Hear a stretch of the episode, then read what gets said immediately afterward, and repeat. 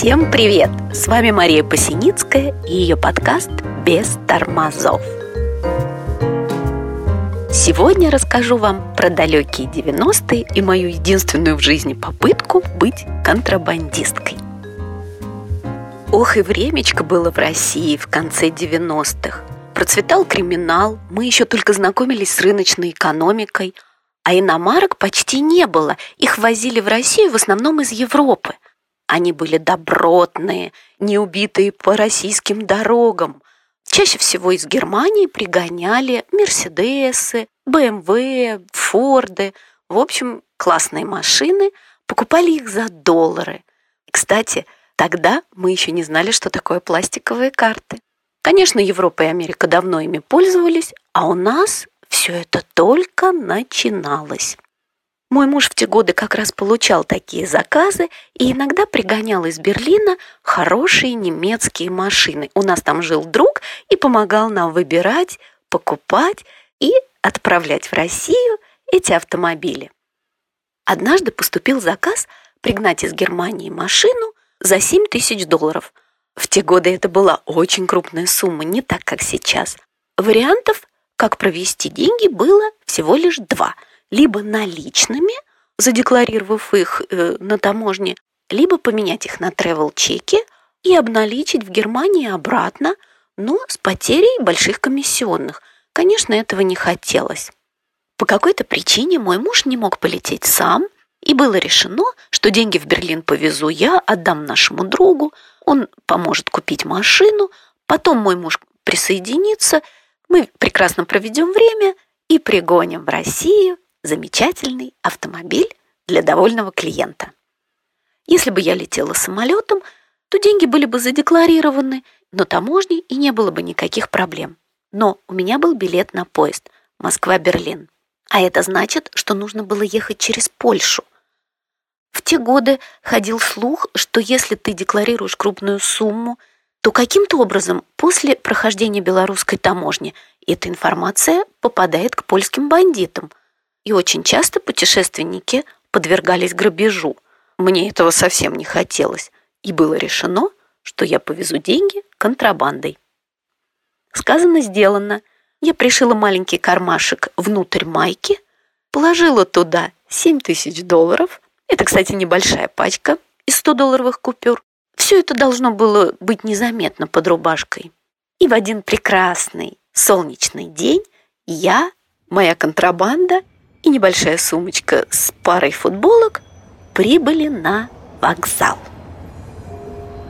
СВ – спальный вагон. Это значит, что в моем купе всего лишь одна попутчица.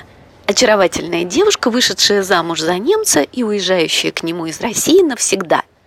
При ней была куча чемоданов, сумок, пакетов. Все наше купе было заставлено ее багажом. Мы отлично проводили время. Болтали, перезнакомились с попутчиками. В соседнем вагоне ехал на гастроли мужской хор. Замечательные ребята.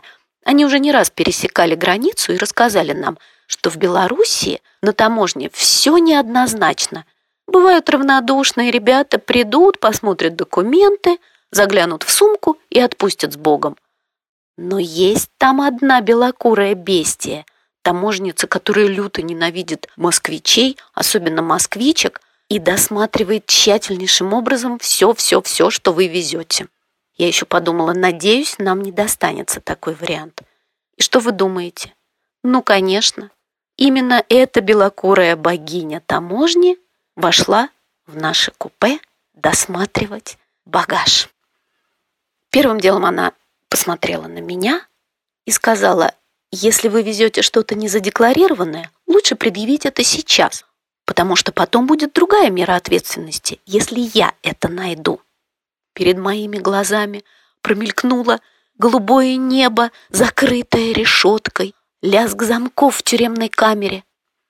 Я спокойно ответила, у меня ничего нет. Хорошо, открывайте чемоданы, сказала наша блондинка соседки по купе. Друзья мои, до этого момента я не знала, что такое настоящий шмон. Таможенница прощупала всю одежду, подкладку, карманы, вынимала стельки из обуви.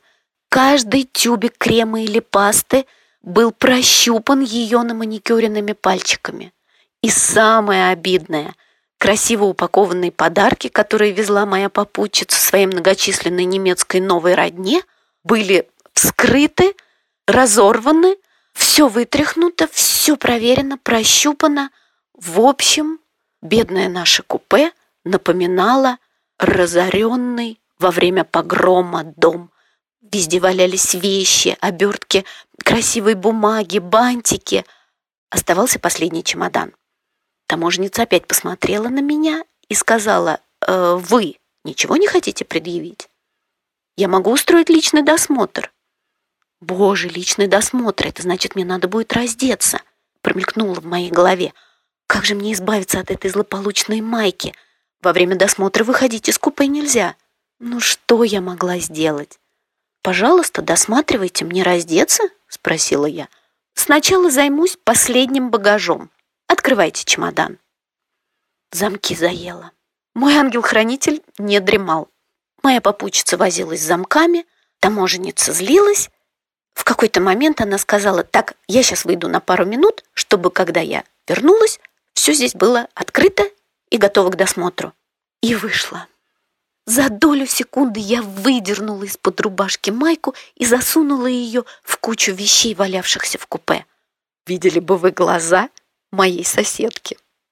Потом мы справились с замками, таможница вернулась, точно так же прощупала все, что было в этом последнем чемодане – посмотрела на меня последний раз, обвела взглядом купе и сказала, «А я ведь могу еще раз проверить все вещи, которые здесь лежат. Представляете, друзья, какое чутье? Проверяйте». Она метнула последний злобный взгляд в мою сторону. «Все, ладно, достаточно». И ушла. Мы закрыли дверь, я сползла на пол и зарыдала. Глядя на меня, Заплакала и моя соседка по купе. Мы сидели среди груды валявшейся одежды, обуви, коробочек, тюбиков и плакали. Потом она протянула мне майку, сказала, на, забирай свою контрабанду. Не ожидала, что ты такая лихая. Мы посмотрели друг на друга и захохотали. Чтобы отметить наше чудесное пересечение границы, отправились в вагон-ресторан. Там уже сидели ребята из мужского хора, выслушали нашу историю, поудивлялись, посмеялись и решили сделать нам приятное, исполнив несколько песен из своего репертуара. Представьте себе, стук колес, за окном пролетают живописные польские деревеньки, и прекрасные мужские голоса поют нам «Есть только миг между прошлым и будущим, и именно он называется жизнь». Знаете, друзья, почему я выглядела спокойной? Вовсе не из-за хладнокровия. Просто в моменты стресса я торможу. Вот прям торможу и все. Случается ступор. А внешне это выглядит как спокойствие. Вот так. Такая история про далекие 90-е, контрабанду, белорусскую таможню и мужской хор.